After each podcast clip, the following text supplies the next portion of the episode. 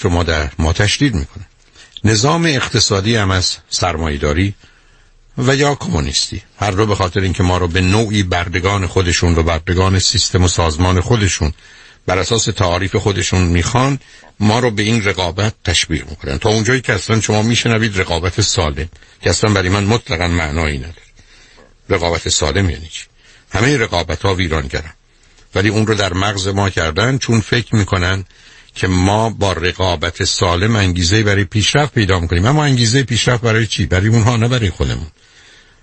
در قالب موارد حتی در یه محیطی مانند امریکا بنده فرض بفرمایید می‌شناسم از نزدیک نزدیک که کسی که از بهترین دانشگاه های امریکا مدرک دکترای حقوق خودش رو گرفته در یه جایی تازه وقتی که خیلی به او احترام می‌گذارن در مقابل دو هزار ساعت کار در سال به او چه بسا پنجاه هزار دلار یا حتی در جایی که خوبه دویست هزار دلار میده دیگه بالاتر از اون که نیست. یعنی برای هر ساعت کار او صد دلار ارزش قائله. در حالی که وقتی که او رو به کار می‌گیرند و client یا مشتری خودشون رو charge می‌کنن 700 دلار یا هزار دلار از او می‌گیرن. معناش این است که به خاطر کار او هزار دلار می‌گیرن. 100 دلارش رو به او میدن و 900 دلارش رو خودشون برمیدارن. جالب اینه که این آدم وکیله چرا اون رو مثال زدم؟ کسی است که با موضوع حق و حقوق سر و کار داره. با وجود او سهم او درست هزینه دیگری هست ولی یک دهم یا یک پنجم کاری است که می‌کنه. و موضوع اضافه ارزش که مارکس به اون اشاره می‌کنه و حرف درستیه. و واقعا ماجرای استثمار و استعمار انسانی و حتی استهمار انسانی واقعا ما رو به حماقت و خریت کشیدن از همینجا میاد.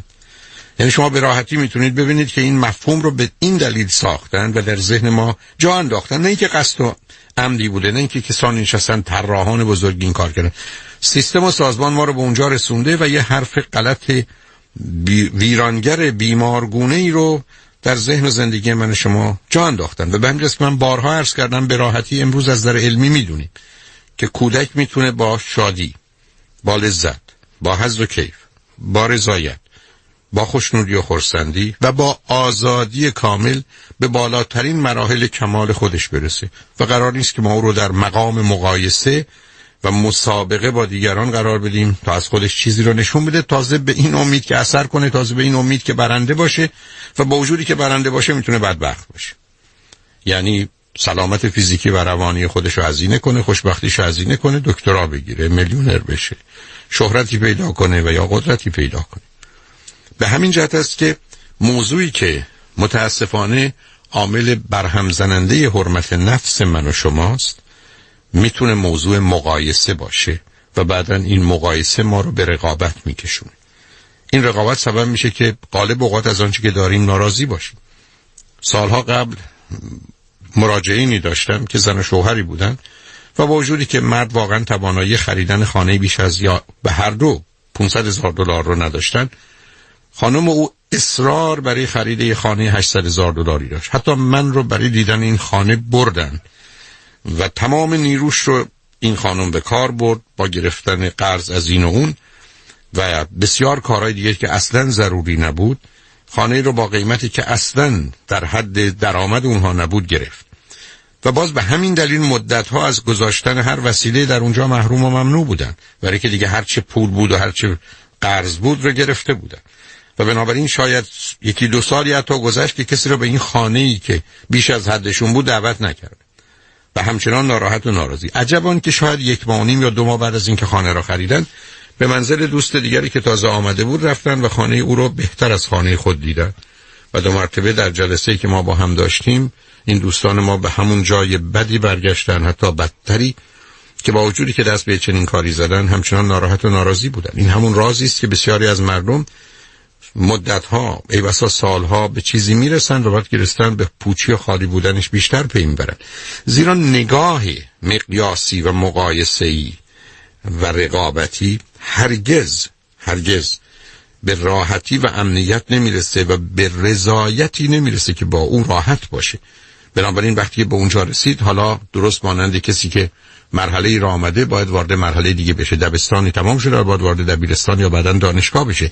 و این ماجرا اگر قرار باشه ابدی باشه معلوم هست که زندگی من شما فقط به یه راه میمانه و هدفی درش نیست. و متاسفانه در بسیاری از فرهنگ ها این مقایسه به صورتی در میاد آزاردهنده. حتی بنده بارها شاهد این بودم که مثلا چند دوست با هم بودن فرزندانی داشتن فرزندانشان سالهای آخر دبیرستان و دانشگاه رو داشتن. یکی از اونها بر حسب تصادف حامله شده و فرزندی رو پیدا کرده. به یک بار بقیه هم فکر کردن چرا باید از او عقب بیفتن. گویی اون جلو زده. و بنابراین بدون توجه به شرایطشون و حتی با توجه به اینکه ای بسا تصمیم او یا اتفاقی که افتاده خوب نیست همچنان کار او رو تقلید می‌کنن تکرار می‌کنن و در مقام مقایسه و رقابت از او عقب نمیمونن و زندگی خودشون و عزیزانشون رو هم به هم میریزن.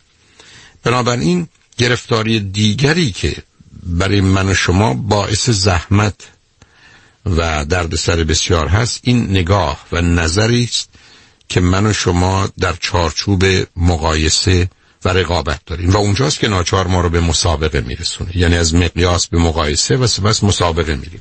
حالا اینجا باید جلو بزنیم. و حالا برای جلو زدن باید همه چیز رو فدا کرد. حالا باید سلامت فیزیکی و روانی خودمون رو فدا کنیم. ای بسا پنج سال ده سال از عمرمون بکاهیم اما میلیونر بشیم. پنج سال ده سال از عمرمون بکاهیم و دکترا بگیریم. و بعدم تازه از اون لذت نبریم. به همجاست که بارها عرض کردم بسیاری از مردم خواب خودشون رو میفروشند و اتاق خواب می‌برند و در این اتاقهای خواب سرگردانند. این فاجعه وقتی شدت پیدا می‌کنه که محیطی مانند نظام اقتصادی سرمایهداری ما رو برای چنین رقابتی در جهان مصرفی به راه میاندازه.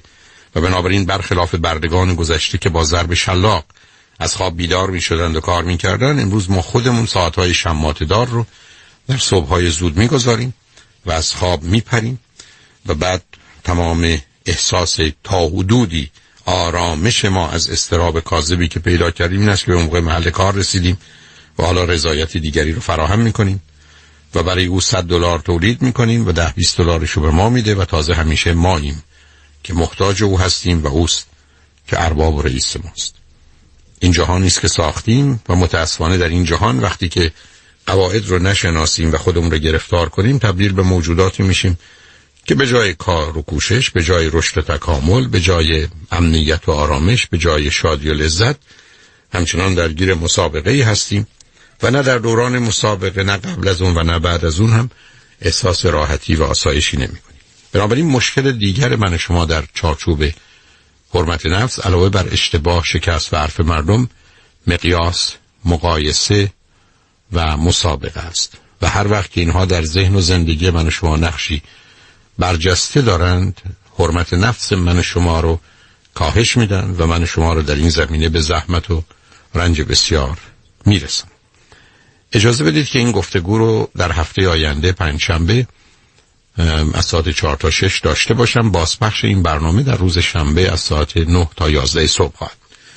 اما بریم سراغ بحثی که داشتیم. اجازه بدید که به این نکته اشاره کنم که من بعد از گفتگو درباره اعتماد به نفس سراغ موضوع حرمت نفس آمدم و به این نکته اشاره کردم که حرمت نفس بر روی دو پایه استواره یکی این که من خوبم و دوم من خواستنی و دوست داشتنی و به خاطر اون دو چیز در من نیست. یکی شرم و خجالت از آنچه که هستم و دارم و دوم احساس استراب و نگرانی از ارتباط با دیگران.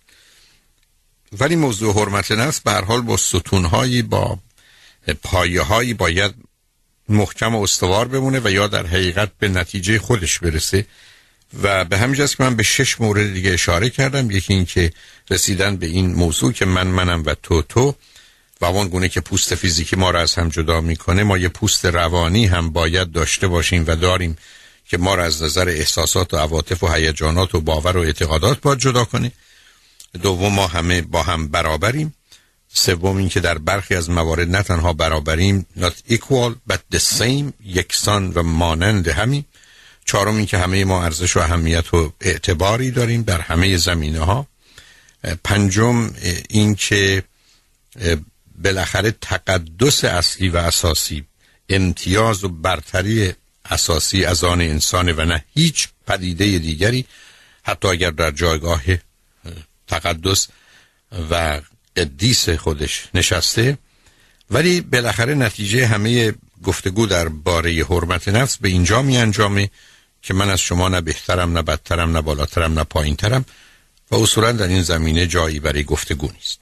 به این نکته اشاره کردم که موضوع حرمت نفس موضوعی است به دو صورت خودشو نشون میده. یکی موضعی و موردی سیچویشنال کاندیشنال هست و من و شما در برخی از زمین ها اون احساس خوب راجع به خودمون نداریم. و دوم نه میشه به عنوان یک نوع حرمت نفس فراگیر که در بیشتر زمینه ها یا بیشتر زمینه های مهم من در اونجا احساس کمبود می‌کنم و حس و احساس و عقیده و نظر خوبی در اون مورد ندارم داشته باشم. به این نکته اشاره کردم که اگر موضوع و مشکل من و شما حرمت نفس موضعی یا موردی باشه توجه به چند نکته ما رو کمک می‌کنه. اول اینکه من و شما باید با موضوع و مفهوم اشتباه به درستی برخورد کنیم و از اشتباه بیاموزیم نه اینکه به اون بیاویزیم. دوم واقعیتی به عنوان شکست رو در صحنه رقابت و اصولا در مسیر ارزیابی و اندازگیری و پیشرفت بپذیریم. و از شکست هیچ حراس و پروایی نداشته باشیم. در حقیقت کاری رو می‌خوایم انجام بدیم با این فرض که ما کار و کوشش خودمون رو می‌کنیم یا هدفی رو تعقیب می‌کنیم شد شد و نشد نشد. و سوم بالاخره ماجرای حرف مردم هست که قضاوت و نظر و حرف مردم تأثیری در زندگی ما نداره و این ما هستیم که اون رو به صورت تأثیری در زندگی خودمون وارد می‌کنیم و زندگی خودمون رو خودمون بر هم میریزیم و نه عقیده و نظر و فکر و حرف اونها در بیش از 98 درصد موارد. مورد بعد این هست که من شما اصولا با چیزی به اسم مقیاس زندگی می‌کنیم. یعنی ما همیشه متری در دست را دیم و خودمون و دیگران رو اندازه می‌گیریم. و وقتی که چنین شدیم ما تبدیل میشیم به شی و کالا و نه شخص. و در نتیجه به عنوان هدف نخواهیم بود بلکه به عنوان وسیله به نظر میای. دومی که بر اساس این مقیاس ما درگیر مقایسه کامپریسن میشیم و دائما خودمون رو در حال مقایسه هستیم که در کودکی به صورت حسادت و در بزرگسالی به صورت رقابت خودش رو در میاره و ما رو گرفتار می‌کنه و یا اینکه نه از این مرحله می‌گذاریم و حالت مسابقه ای پیدا می‌کنیم. یعنی دیگه حالا موضوع اصلی و اساسی برنده شدن جلو زدن و از همه پیش افتادن. و در نتیجه با مفهوم مقیاس و مقایسه و مسابقه ما به نوع دیگری خودمون رو خار و خفیف و حقیر و ناچیز میشماریم. و در نتیجه به آنچه که به عنوان حرمت نفس خودمون هست آسیب می‌زنیم. بنابراین من و شما باید بتونیم به درستی و آنگونه که واقع بینانه هست با موضوع اشتباه شکست و حرف و عقیده و نظر مردم یا آنچه که نامش آبرو هست و از جانب دیگه با مفهوم مقیاس و مقایسه و مسابقه برخوردی درست داشته باشیم و از اون بهره درست ببریم به جای اینکه اون رو به صورت آزار و آسیب در ارتباط با خودمون قرار بدیم. اما قسمت سوم رو که اون هم به یک اعتبار به سه جز تقسیم میشه رو اجازه بدید که بعد از چند بیان پیام با شما در میون بگذارم و بعدم گفتگومون رو با هم ادامه بدیم.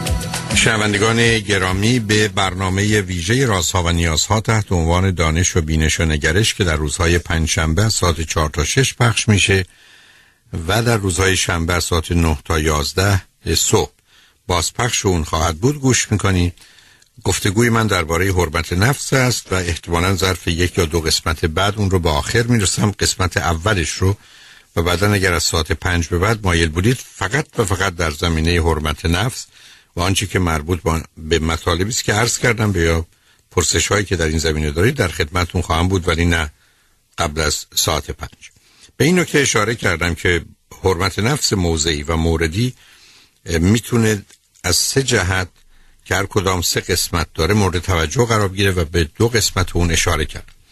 مورد سوم برمیگرده به این موضوع که حس من احساس من باور من اعتقاد من و یا آنچه که خیال من یا به برخی از اوقات به غلط فکر من. وقتی که غلط بد و منفی هست همیشه در من موجب احساس بد میشه. بنابراین بسیاری از اوقات موضوع و مسئله اصلی و اساسی حرمت نفس در باورها، اعتقادات، حس، احساس و عقاید غلط، بد و منفی است که من درباره موضوعی به ویژه در ارتباط با خودم دارم و از اینجاست که حرمت نفس من در هم میشکنه. به این نکته اشاره کنم که وقتی که مطلبی غلط هست یعنی من نظری دارم باوری دارم که با واقعیت نمی‌خونه. با اون زمانی که منفی است به جنبه منفی یک ماجرا نگاه می‌کنم جنبه بد اون رو برملا می‌کنم. روزی که کسی اتومبیلی خریده که گران قیمت هست درباره گرانی بیمش صحبت می‌کنم. اون زمانی که فردی منزلی خریده که حیات بزرگی داره من درباره باغبانی و مواظبت و مراقبت با اون حرف زدم. یعنی به جنبه مثبت ماجراها نگاه نمی کنم بلکه به جنبه منفی. و سوم اون زمانی است که نه من اصولا نگاه بدی دارم. وقتی به ازدواجی میرم به فکر طلاق و یا مرگ اونها میفتم که دیر یا زود بدون تردید اینها با هم نخواهند بود. وقتی نوزادی متولد میشه به این فکر می‌کنم که یه روزی خواهد مرد. بنابراین بسیاری از مردم منفی فکر می‌کنن اما برخی از مردم بد فکر می‌کنن. و این بد و منفی وقتی که همراه با غلط میشه همیشه موجب احساس بد میشه. حالا این احساس بد می‌تونه استراب باشه غم و اندوه و افسردگی باشه می‌تونه خشم و عصبانیت باشه می‌تونه احساس گناه باشه ولی بیش از همه متاسفانه موجب احساس شرم و خجالت میشه که ریشه و مایه اصلی و اساسی نداشتن حرمت نفس. حالا بسیاری از مردم درباره موضوعهایی باورهای اعتقاداتی نظریاتی دارند که با مطالعات علمی سازگاری نداره. و بسیاری از مردم همینجا با مشکلات فراوانی روبرو میشه مورد نسبتا شایع ولی در این حال شاید از جهاتی هم کم اهمیت ولی برای برخی بسیار با موضوع سن هست. یعنی بسیاری از مردم درباره سنی که دارن خوشحال نیستن. همطور که غالبا کودکان می‌خوان کمی خودشون رو بزرگتر نشون بدن.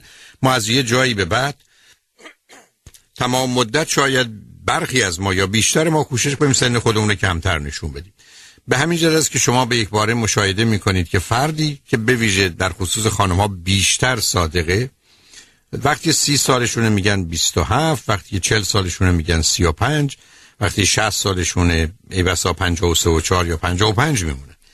در حالی که وقتی شما 30 سالتونه و میگید 27 معناش این است که خیلی خوشحال میشید و می‌تونید باشید که 27 ساله باشید. ولی جالب اینه که وقتی 27 سالتون بود خوشحال نبودید. یعنی اون زمانم ای بسا اگر امکانش بود 24 و 25 خودتون رو معرفی می‌کردید. بنابراین شما مشاهده می‌کنید که برخی از مردم ای بسا تقریبا تمام عمرشون از سنی که دارن ناراضیه. مسئله نارضایتی از سن اگر به موضوع مرگ و مردن و عمر مرتبط می‌شد جای گفتگو داشت. ولی اصلا موضوع نیست. موضوع است که یه توهم و تصوری داریم که اگر به جای سی ساله 27 ساله باشیم گویی موجود دیگری هستیم و یک توانایی یا دانایی یا به حال امتیازی داریم که حالا نداریم. هرچند این ممکنه در موارد کمی معنایی داشته باشه در رابطه خاص ولی برای توده مردم اهمیتی نداره یا در زمین های غیر از جنبه های جدی پزشکی و روانی اصلا معنایی پیدا نمی‌کنه. اما شما ملاحظه می‌کنید که برخی از مردم همیشه به مجرد که موضوع سن مطرح میشه ممکنه احساس خوبی نکنن. تا اونجایی که در برخی از گفتگوها شما می‌دید مردمانی که می‌خوان به یک اعتبار همه رو خوشحال و راضی کنن حرف این است که سن کسی رو نباید ازش پرسید. گویی یه راز پنهان بد کثیف آزاردهنده است که وقتی می‌پرسید آدم ها رو به هم میریزید. و این نشون دهنده عمق یک آسیب یه انسانی که نمی‌خواد یک واقعیتی مثل سنش رو بپذیره و باش گرفتاره. و به همجاست که من در آنچه که مربوط به ازدواج هست همیشه عرض کردم به جای اینکه سنتون رو بگید در وقت آشنایی با کسی یا دادن خبر به کسی تاریخ دقیق تولدتون رو بگید و اجازه بدید که او ضرب و جمعش رو بکنه و خودتون از این که بگن راست گفت و دروغ گفت و ای بسا شما یک ماه بعد تاریخ تولدتونه بنابراین الان گفتید 26 ولی یه ماه بعد میشید 27 بعد چهار ماه بعد به شما میگن دروغ گفت. به من گفت 26 ولی حالا فهمیدم 27 سالشه. خب بله. چهار ماه قبل بود و حالا یک ماه بعدش تولد ایشون بوده. ولی شما در سن 26 سالگی نمی‌تونید بگید من یه ماه دیگه میشم 27 و سن من 27 یعنی حتی سوء تفاهماتی از این قبیل و گفتگوهایی این چنین نشون این است که ما چقدر می‌تونیم گرفتار افکاری باشیم که همطور که ارز کردم بد و منفی و غلط هست. در حالی که واقعیت مسئله علاوه بر این که سن در حالی که سن تقویمی تعیین کننده خیلی زمینه های جسمی و فیزیکی وجود من و شماست. از نظر روانی همچنان ما در مقابل سن تقویمی که سن واقعی ماست یه سن روانی داریم که پایین و بالا میره بر اساس آنچه که هستیم. و خیلی از اوقات اتفاقا پایینش هیچ حسنی نیست و ارزشی نداره. و باز به همجاست که بسیاری از ما تمام ناراحتی و غم و اندوهمون این است که چرا ما جوانی نکردیم. یعنی یه مقدار اشتباه یه مقدار کارهای بد یه مقدار کارهای غیر قابل قبول یه مقدار ای بساط بر اساس باورهامون گناه یه مقدارم بر اساس قوانین جرم. و خب حالا این چه حسرتی داره که ما جوانی نکردیم؟ این موضوعی است که برمیگرده به کسی که می‌خواد یه چیزی رو بسازه که واقعا جایی و اهمیتی ورزشی برای ساختن نداره. بنابراین بسیاری از ما باور ما نظر ما درباره سن برای ما مسئله آفرینه. برخی از ما سخت دچار موضوع زیبایی چه صورت و چه بدن و یا هر چیز مربوط به اون هستیم. ای بسا تمام عمرمون وقتی به یه مهمونی میریم به جای اینکه به عنوان یه انسان در ارتباط با خودمون و دیگران باشیم تمام مدت نگران کوچکی و یا بزرگی قسمتی از بدنمون هستیم. و گویی من شما هیچ چیز نیستیم جز اون قسمت از بدن. و یا هیچ اهمیت و ارزشی در هیچ زمینه ای نداریم جز همین کوچکی و بزرگی. و به همین دلیل است که برای ما برخی از اوقات ظاهر و زیبایی تا اونجا پیش میره که ای بسا احساس بد دائمی داریم به خاطر اینکه اونقدرها زیبا نیستیم و یا به هر حال در جمعی آنگونه که زیبا بودیم دیگه زیبا نیستیم و یا به دلیل تغییراتی که پیدا شده جوشی که زدیم نمی‌دونم آسیبی که خوردیم دیگه اون کسی که همیشه بودیم نیستیم. و به همین که شما می‌بینید این افراد برخی از اوقات از حضور در این مجالس و محافل که ای بسا هیچ کس به بود و نبودشون هم اهمیت نمیده چرسه به اینکه صورتشون جوشی زده یا نزده نمیرن و یا اگر اونجا میرن تمام مدت نگران این موضوع هستن حتی در نشستن و گفتگو اینکه کجای مجلس با چه نوری در ارتباط با چه کسانی قرار بگیرن کاملا در معرض یک فشار سنگین بیرونی هستن. بدون اینکه همون گونه که عرض کردم مثلا اون آدما بود و نبودشون براشون فرق کنه چون معمولا این افراد یه تصوری از یک بستا مشاهده کنندگان دقیق دوربرشون دارن یا یه imaginary audience ی دارن. که همچنان ایشون رو زیر ذره‌بین ها و زیر نورافکن ها گذاشتن در حالی که نه ما اینقدر مهمیم که با ما چنین کنن و نه اهمیتی داره اونها راجع به ما چه فکر می‌کنن.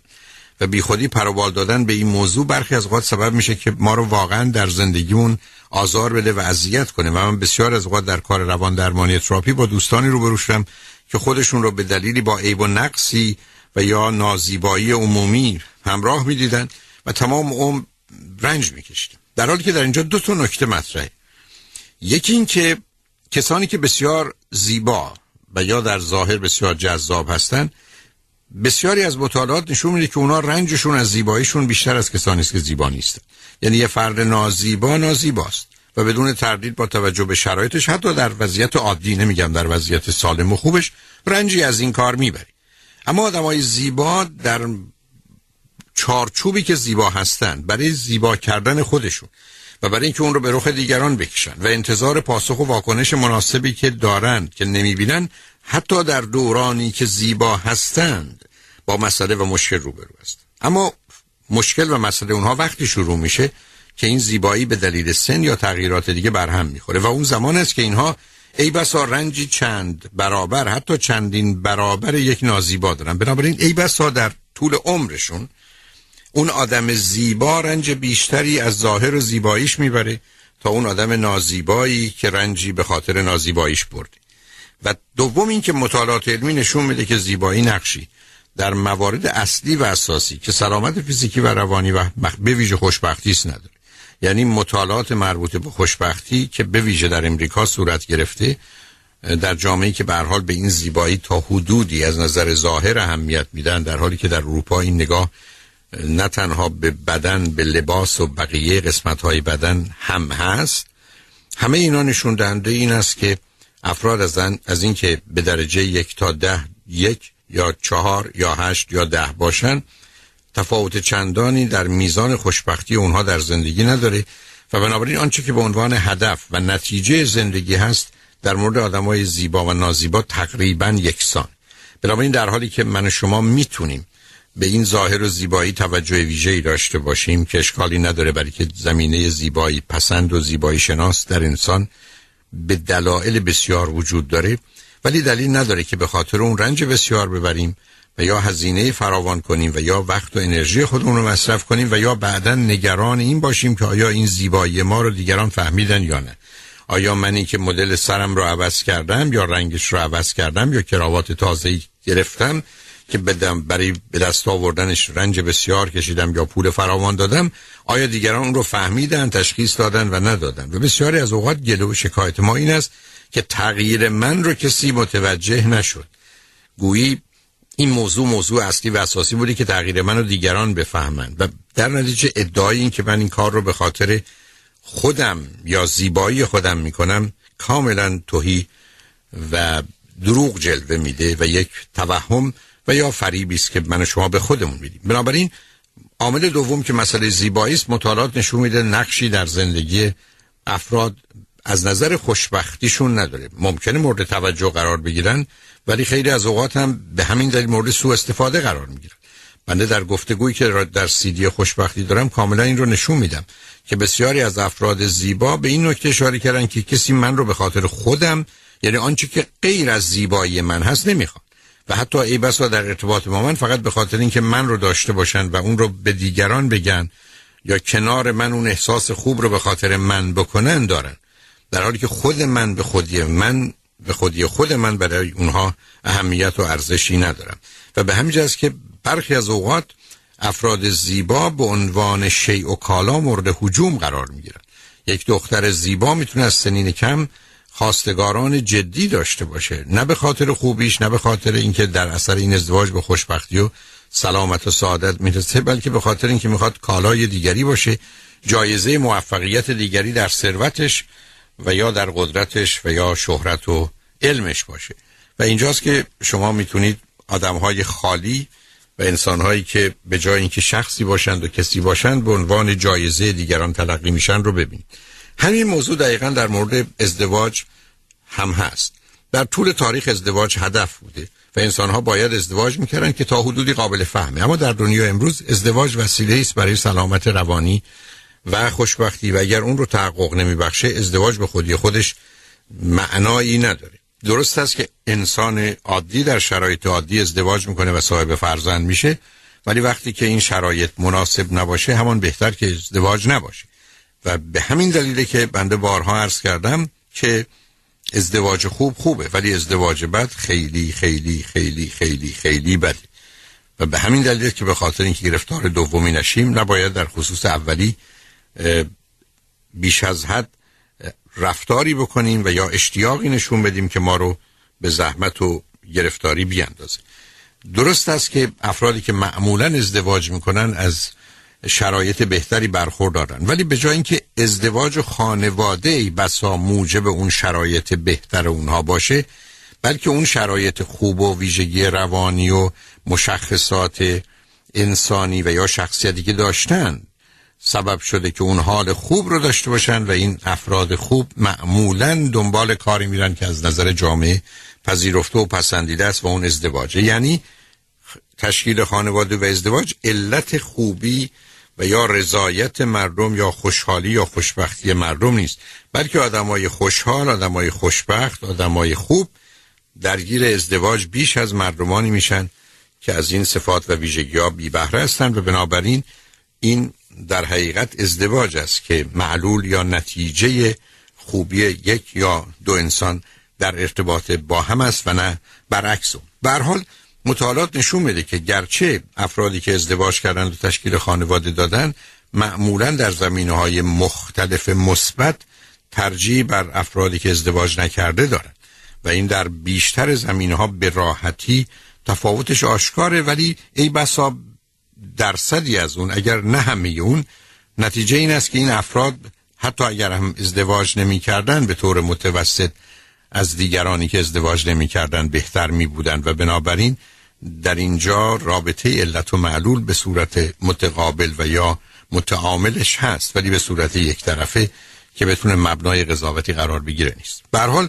موضوع ازدواجم از اون مواردی است که میشه حتما بهش اشاره کرد و تشکیل خانواده که نوع خوبش خوبه و نوع بدش چون خیلی خیلی بده بهتر است که اون رو به عنوان یه عاملی به جهت احساس خوب و بد درباره خودمون و یا حرمت نفس نداشته باشیم. اجازه بدید که بعد از چند پیام به چند نکته دیگه در این زمینه اشاره کنم و بعد اگر پرسشی بود از جانب شنوندگان در زمینه حرمت نفس که از ساعت پنج به بعد خواهد بود به اون توجه کنیم و اگر پرسشی نبود من دنباله صحبتم رو در جهت حرمت نفس فراگیر یا آنچه که جنبه عمومی و کلی داره با شنوندگان گرامی گفتگوی ما درباره حرمت نفس است و به اینجا رسیدیم که متاسفانه باورها اعتقادات حس و احساس بد غلط و منفی ما رو گرفتار می‌کنه. به مواردی مانند سن زیبایی و ازدواج و خانواده رسیدم. به چند مورد دیگه اشاره می‌کنم. مورد بعد مسئله ثروت یا پول یا دارایی است.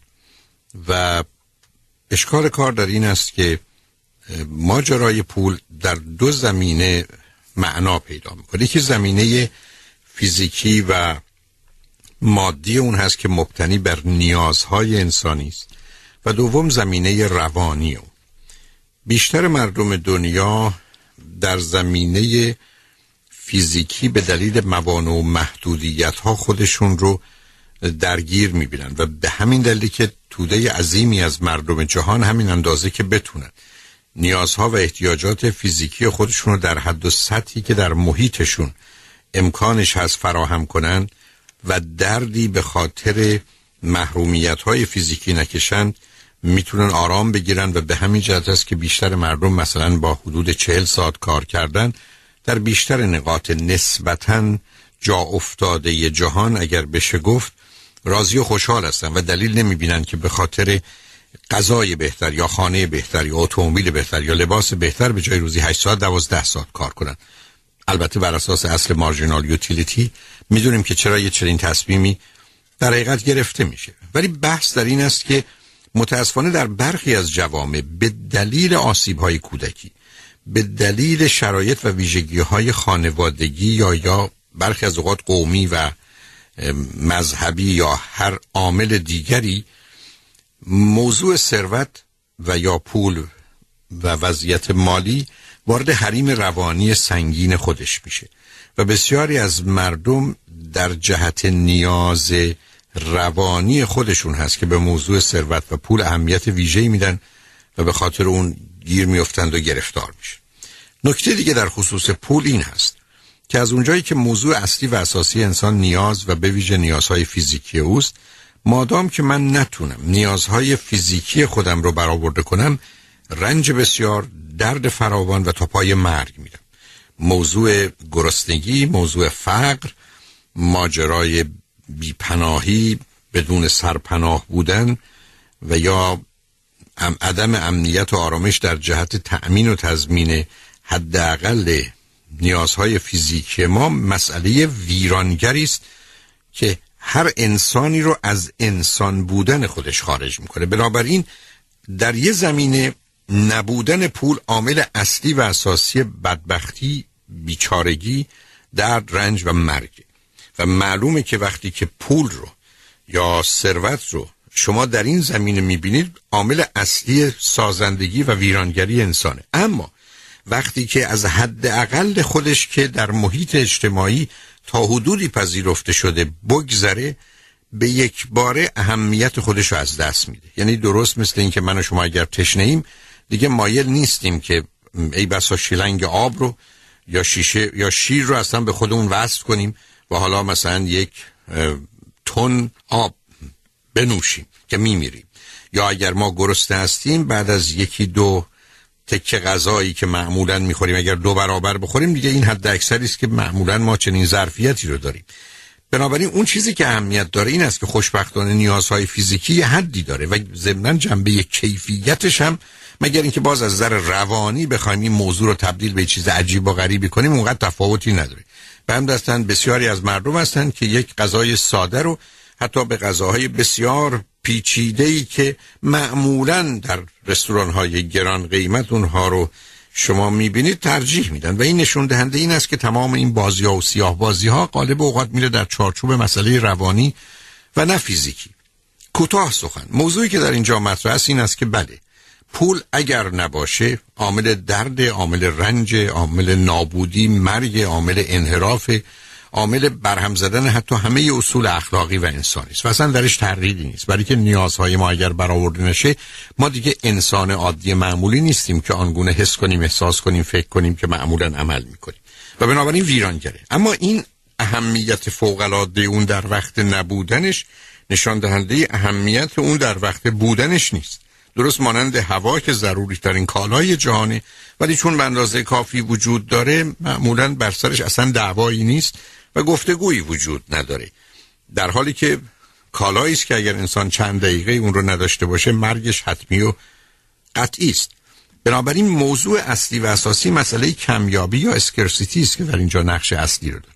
اما مطالعات نشون میده بعد از اون که اون حداقل با توجه به شرایط اقتصادی و مالی و یا نیازی که در محیط اجتماعی تقریبا افراد مایلن اون رو برآورده کنند و ارضا کنند. و کمی هم جا برای نوعی از جبرانهای روانی که مثلا در امریکای امروز صحبت از 75 هزار دلار در سال هست بیش از اونش تاثیر و تفاوت چندانی در زندگی من و شما نداره. یعنی من و شما اگر از 75 هزار به 750 هزار در سال یا 7 میلیون و نیم برسیم زندگی ما اونقدر تغییر نمی‌کنه. عجب اون که حتی در جهت رفع نیازهای فیزیکی ای بسا حتی تغییر چند درصدی با وجودی که دگرگونی صد برابر و هزار برابر در زندگی ما داده شده در زندگی ما حتی به اندازه یک برابر هم نقشی در جهت استفاده از اون پول برای جبران نیازهای فرض کنید مربوط به غذا و تغذیه خودمون نمی کنیم. به بیان دیگه نبودن پول عامل بدبختی است رسیدن به حداقل لازمش تعادل و ثبات و قرار رو برقرار می‌کنه و افزون بر اون تفاوت کمی و بسیار مح... کم اهمیتی در زندگی من و شما داره. به همین جهت است که مطالعاتی که بر روی افراد ثروتمند شده نشان داده شده که میزان خوشبختی اونها و امنیت و آرامششون حتی در اونهایی که 49 نفر اول ثروتمندان امریکا بودن کمی کمی بیشتر از متوسط مردم که بسیاری در زندانها و بیشتری بدون, بدون خانمان هستند و در زمینه اصولا ثروت افراد در زندگیشون اون میزان اصلی و اساسی خوشبختی سلامتی شادی امنیت آرامش رو به دنبال خودش نداره. و به همجاست که برمیگرده به اینکه فرد این پول رو در چه مسیری قرار میده؟ اگر در مسیر غلط و بدش قرار بده همچنان فقیره چون فقیر کسی است که بیش از اونی که داره می‌خواد. ولی اگر این فرد نگاه نسبتا واقع بینانی داشته باشه تفاوت چندانی بین 75 هزار و 750 هزار در زندگی فرد به وجود نمیاره. بنابراین اینکه برخی از اوقات تمام احساس بد ما ناشی از نداشتن اون ثروت هست با واقعیت ها نمی‌خونه و به همین که برندگان لاتاری ها صرف نظر از اینکه بیش از 70 درصدشون اون پول رو از دست دادن تازه اونهایی هم که نگه داشتند و به اون افزودن حتی از نظر احساس خوب در مورد مسائل مالی و نه حتی چیزهای دیگه اونقدرها تفاوتی رو نشون نداد مورد بعد که حتما جای گفتگوی بسیار داره موضوع قدرته مفهوم power یا اگر به صورت پذیرفته شده legitimate power به عنوان authority یا اقتدار اون رو می‌شناسیم نشون دهنده ضعف انسان و کمبود هاست و معمولا به میزانی که اون رو بیشتر می‌خوایم و به میزانی که اون رو بیشتر داریم ضعیفتر و زبونتریم. و به همجاست که شما به راحتی می‌تونید ببینید که قدرتمندان ناچارن بر روی بسیاری از اصولی که ای بسا در زمینه فردی و شخصی به اون باور دارن پا بگذارن برای که بتونن اون قدرت رو حفظ کنن. فردی که ممکنه به خاطر گریه کودکی و یا ناراحتی فردی احساس خوبی پیدا نکنه بعدا برای این حفظ قدرت به راحتی می‌تونه هزاران نفر رو به کشتن بده و بعد اون رو به نوعی برای خودش به عنوان پیروزی تلقی کنه. و این نشون دهنده برهم ریختن وجود انسانی است وقتی به قدرت می‌رسه. به قول معروف کیست که مغلوب پیروزی خودش نشه و کیست که خودش قربانی قدرت خودش نشه و از پا در نیاد. به همجاست که اون چیزی که به جای قدرت نشسته و برخی به دنبالش هستن تأثیر و نفوذ یا influence هست. یعنی به جای داشتن قدرت توانایی تغییر رو بدون آنچه که نامش قدرت و اعمال زور داشته باشن به هر حال مطالعات نشون میده که بیشتر قدرتمند قدرتمندان جهان بدبختند. نه وارد حریم خوشبختی نمیشن بدبختند و کوشش به جهت داشتن بیشتر اون و کوشش به جهت افزون کردن اون ناشی از ضعف و ترس اونهاست تا نشان دهنده اینکه به صلاح و مصلحت خودشون یا دیگران حرکت می‌کنه درست همین موضوع در خصوص شهرت است. یعنی مطالعات مربوط به شهرت نشون میده که آدما به میزانی که مشهورترن گرفتارترن و وقتی به شهرت می‌رسن برهم میریزن و در نتیجه فایده ای بر اون مترتب نیست و مایی که برخ از اوقات این جنین به صورت حسرتواری به دنبال شهرت هستیم. بعد از داشتنش احساس می‌کنیم که چند اندازه خالی تر شدیم. چون وجود باد کرده ای هستیم که به میزانی که باد بیشتری داریم توهیتر و خالی تریم صدای زیادی هست اما در درونش هیچ چیز نیست. مگر اینکه این شهرت به محبوبیت تبدیل پیدا کنه؟ یعنی ایجاد ارتباطی بکنه که این شهرت موجب این است که دوستمان بدارن. و اون زمانی که مورد محبت و لطف قرار می‌گیریم چیزی است که به ما اضافه می‌کنه و احساس امنیت و آرامش و لذت و رضایت و بالاتر از احساس زمین ساز خوشبختی رو برای ما فراهم می‌کنه. بنابراین شهرت به خودی خودش غالب اوقات موجب گرفتاری است. و به همین که بیشتر افرادی که مشهور هستند ناچار دچار گرفتاری های از اعتیاد گرفته تا انحراف گرفته و یا به هر حال درگیر شدن در فعالیت هایی که اصلا بیش از حد توان اونهاست و منجر به نابودی از میان رفتنشون میشه و به همین جهت که حتی درصد اعتیاد گرایش های تند و شدید به زمینه های بد و منفی و یا خودکشی در اونها بیشتر و بیشتره.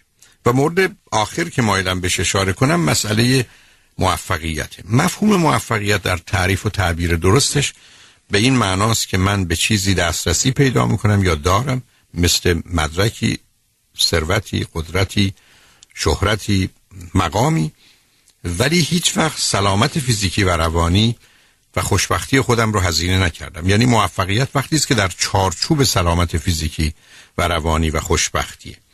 در حالی که اگر من سلامت فیزیکی و روانیم رو هزینه کردم اگر خوشبختیم رو هزینه کردم و اون رو از دست دادم و به چیزی رسیدم. دکتر شدم مهندس شدم ثروتمند شدم شهرتی پیدا کردم. مقامی در محیط اجتماعی پیدا کردم. اسم این موفقیت نیست بلکه برنده شدنه. I'm winner و یا پیروز شدم victorious و این تفاوت اساسی است که باید اون رو تشخیص داد. زیرا بسیاری از مردمان دنیا برنده هن، پیروزن اما به هیچ وجه موفقیت ندارن. روزی که پدر و مادر عزیز روی خط میان و میگن که من چهار تا فرزند دارم که همه موفقن همه مثلا دکترن.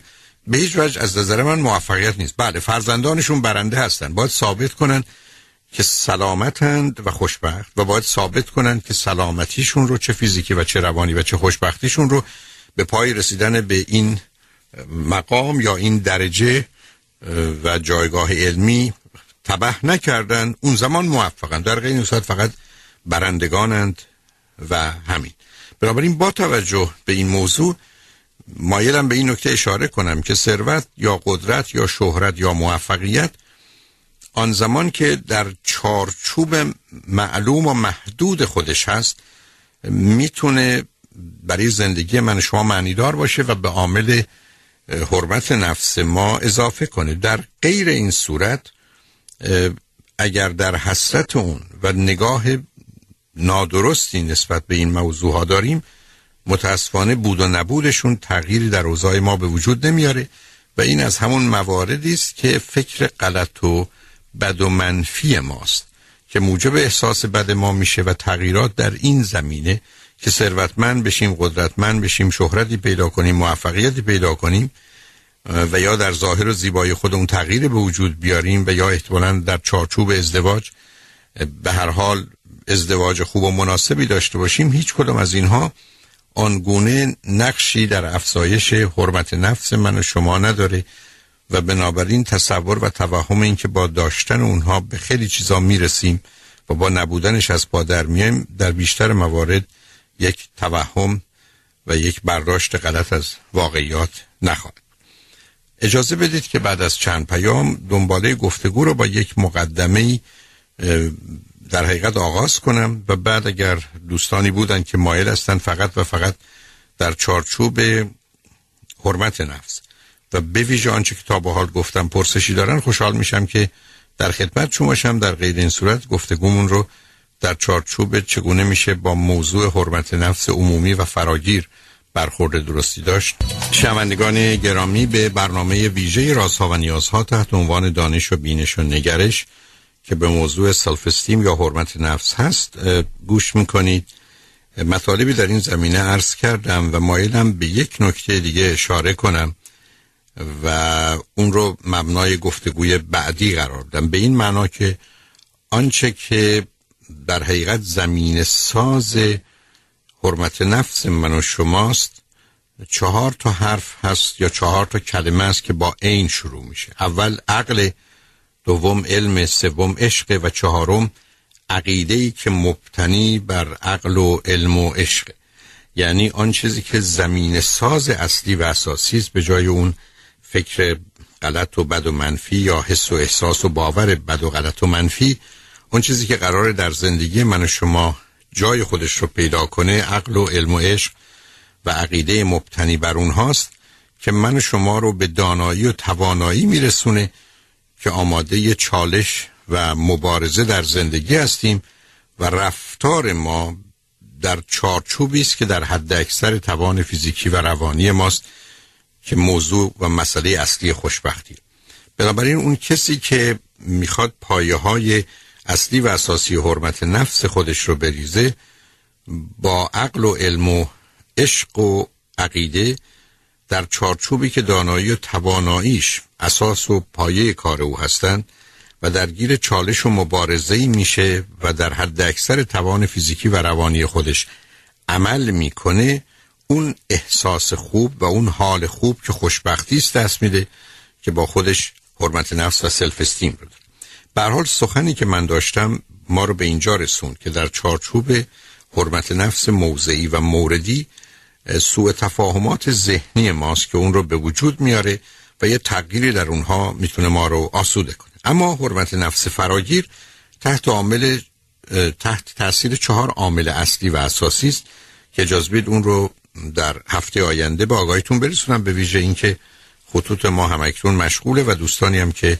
روی خط آمدن به این نکته اشاره فرمودن که در چارچوب حرمت نفس پرسش دارن اجازه بدید که این عزیزان رو به روی خط بیاریم و ببینیم که چه خبر است. رادیو همراه بفرمایید. الو سلام آقای دکتر. سلام بفرمایید. خب خیلی هم خوب که بحثتون راجع به سلف استیمه از من همینطورم که گفتم قبلش. و من دارم این کتاب Six Pillars of Self Esteem رو الان می‌خونم. برای اینکه و خیلی جالبه. توی بخش لاو که توی این کتاب هست همون صفحات اولش هم هست. میگه که there is no greater barrier to romantic happiness than the fear that I'm undeserving of love. So anyways um, میگه که من احساس می‌کنم این خیلی به من ربط داره یعنی شاید شاید دلیل انتخابای اشتباهی که توی رابطه هم داشتم و اینکه توی و همونطور که شما گفتین کاملا برندم یعنی درسمو خوندم خیلی موفقم همینا هست. ولی واقعیتش اینه که از همونی که دقیقا شما گفتین خوشبختی یعنی اون زنده یعنی اون چیزی که همیشه دلم می‌خواسته فامیلی لایف و این و هیچ وقت نتونستم اونو بسازم. و آخه بر اساس ببخش عزیزم بر اساس آنچه که گفتی معناش این هست که چون به نوعی خودتو مستحق و قابل و لایق اون محبت و عشقی نمی‌بینی که از جانب دیگری باشه ناچار به دنبال کسانی میری که رابطه غلطی است و اصولا در اون حد و سطحی که تو هستی و قراره بله. اون آدما باشن نیستن و بنابراین اشتباه پشت اشتباه و گرفتاری پشت گرفتاری است. و دقیقا مسئله همین عزیز. یعنی وقتی که من اون احساس خوب راجع به خودم ندارم وقتی من خواستنی و دوست داشتنی و خوب نیستم پس منی که خوب نیستم چند تا راه دارم. یکی این که حالا که ارزش و اهمیتی ندارم خودم رو در اختیار هر کسی بگذارم. دومی که برم سراغ کسی که از من کمتر و پایینتره برای که حداقل احساس راحتی بکنم که از سرشم زیاد باشم و خاطرم آسوده باشه که کاری علیه من نمی‌کنه. تا اگرم کرد به هر حال میندازمش بیرون برای که من چیزی رو در این زمینه از دست نمیدم. و در نتیجه مثل کسی میمونه که قراره یه کفشی بخره که به پاش بخوره ولی از اونجایی که نه خودش لایقه نه پاش لایقه نه مهمه که کجا میره. حالا هرچی آمد به قول معروف دم پایی پاش می‌کنه نبودم نبوده و در نتیجه با بقیه وجودشون نمی‌خونه. و این اون چیزیست که ناشی از اون احساس من خوب نیستم و خواستن دوست داشتن نیستم میاد. کمطور که به اشاره کردید هیچ ارتباطی نداره که من بالاترین مرحله استادی دانشگاه رو داشت باشم یا حتی جایزه نوبل رو هم به خاطر رشته کارم برده باشم همچنان اون احساس خالی بودن رو به دلیل اینکه مثل چاه ویلی میمونم که هرچی توش برزی فایده مثل آدمی مونی که کف پاش خالی هرچی بخوره از پاش میره بیرون و بنابراین چیزی درش نمیمونه هست. و بنابراین شناخت این مسئله مهم عزیز. و شناختش وقتی ممکنه که من بپذیرم یک من انسانم و به عنوان یه انسان با آدم ما در ارتباطم و خوبم و خواستنی و دوست داشتنی و همه چون هم انسانن هم خوبم هم خواستنی نه شیعن بلکه شخصن و نه وسیلن بلکه خود خود هدفن.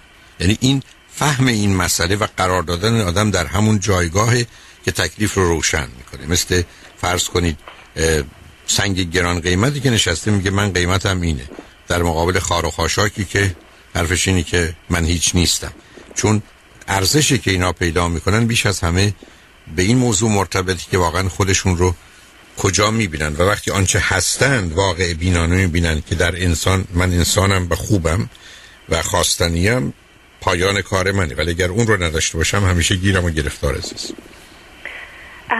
کاملا درسته. و خیلی خوشحالم این خب این کتاب دارم می‌خونم. ولی الان یه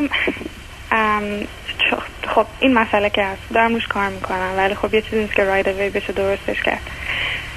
مشکلی که دارم اینه که من الان دو ساله با یه آقای کانادایی هندی که پزشکن. اینجا بورن شدن ولی پدر مادرشون بکرندشون هندی از اونجا خیلی جوان بودن اومدن اینجا. خب باش دوست شدم. دو سال هم هست که باشم. به نظرم نیومد. که از من کمتره. به نظرم اومد از این همه پسر ایرانی که دید کردم انسان تره آدم تره با شخصیت تره و خیلی خانواده خوبی داره. خواهرش هم خیلی موفقه. هم هم برنده هم موفقه هم خوشبخته. و با هم دوست شدیم. ولی مسئله که هست خب من آره به خاطر احتمالا همین مشکلاتی که خودم دارم نمیگم perfect relationship رو تونستم ببرم جلو یه وقتایی الکی عصبانی می شدم و اینو نشون می‌دادم یه self control خودم کمه. ولی مسئله دیگه هم این که با کوچکترین چیزی مثلا یک recommendation راجع به لباس یا مثلا پیشنهاد می‌دادم مثلا لنز بزن به جای عینک قرار می‌کرد و silent treatment که من خیلی روش کار کردم. ببین با من حرف بزن. این silent treatment یه جور abuse ه من واقعا حالم بد میشه. یعنی البته اینا چند ماه گذشت اینکه من بالاخره و یاد گرفت و دیگه با من تماس می‌گرفت. صحبت می‌کرد. یا حتی بعد از پنج ماه چهار ماه یه دفعه گفت من یه break یه هفته ای می‌خوام و چهار ماه ازش خبری نبود. بعد دوباره برگشت گفتم sorry و این حرفا. بعد دوباره شروع کردیم و بعد از چند ماه بهش گفتم ببین ما الان مثلا یک سال داریم دیت می‌کنیم. فکر می‌کنی مثلا من خب من اون موقع سی چهار پنج سالم بودونم چلو یکی دو سالش دو سالش همچین چیزی. گفتم که ببین سن ما دیگه مثلا چقدر دیت کنیم؟ فکر نمی‌خوای یه پلان برای بذار من قطعت کنم از آخه عزیز شما یک... نه, نه نه نه نه آخه شما چرا اومدی؟ قربونت.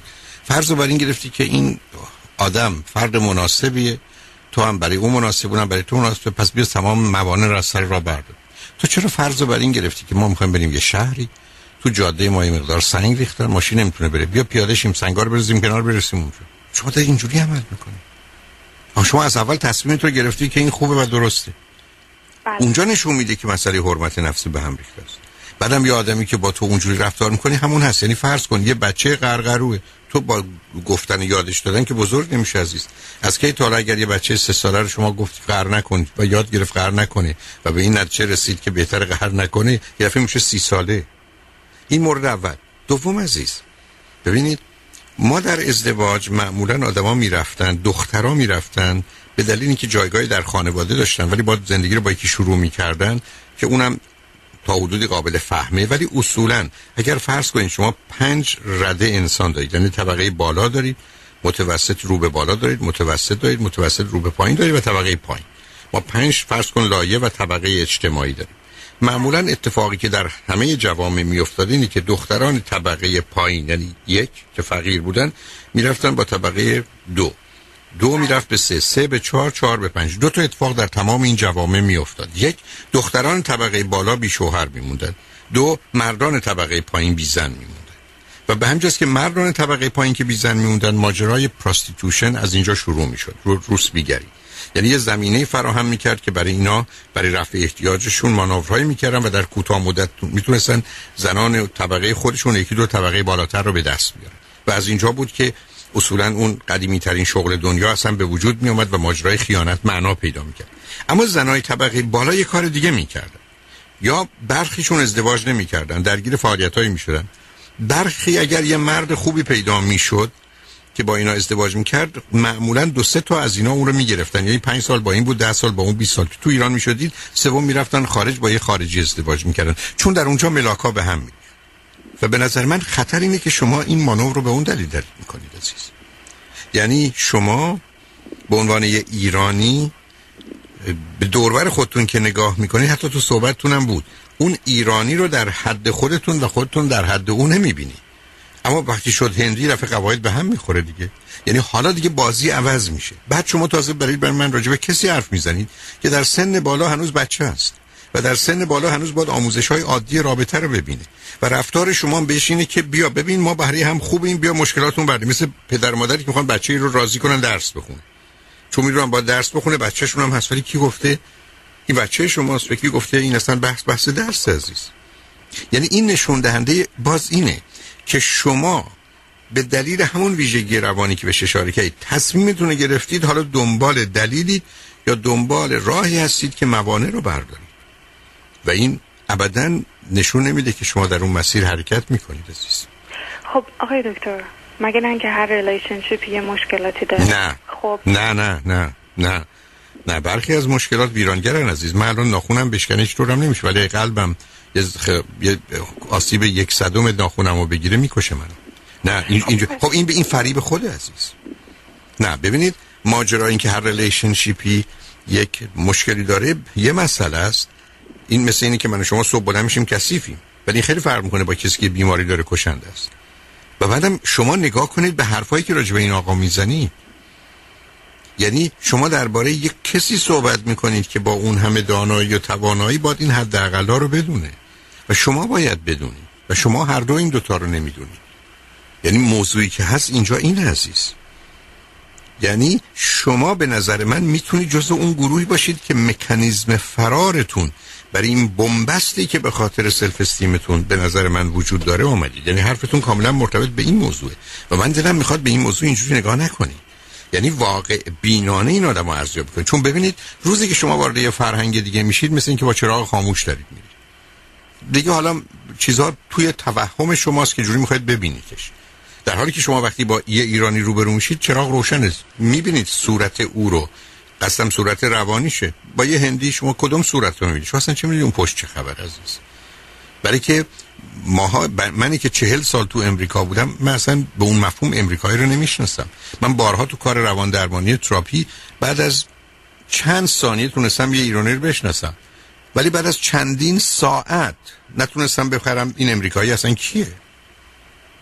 نه موضوع جدیتر از این است یعنی همچنان یه نگاهی بکنید که یادتون باشه عزیز ما قرار اسناد و مدارک و شواهد و قرائن و همه رو ببینیم تصمیم بگیریم. نه اینکه اول تصمیم بگیریم بعد بریم اسناد و مدارک رو چک کنیم و یا موانع سر راه رو برداریم. بعد شما دارید به من میگید که یه آدمی من گفت یه هفته من وقت بده فکر کنم چهار ماه غیب شد. اصلا شما برای چی پذیرفتید این رو؟ اصلا هیچ خب، توجیهی نداره من من احساس کردم تقصیر منه به خاطر اینکه نه، خب دیگه. اینو بپوش اونو نپوش نه عزیز عزیز من عزیز من من اگر شما من گفتید اینو بپوش اونو بپوش که سر شما رو نمی‌برم من که داعش نیستم قربونه. ببین ببین اینجا سلف استیم هست. که شما گناه انداختی گردن خوده اشکال کار اینه عزیز. اشکال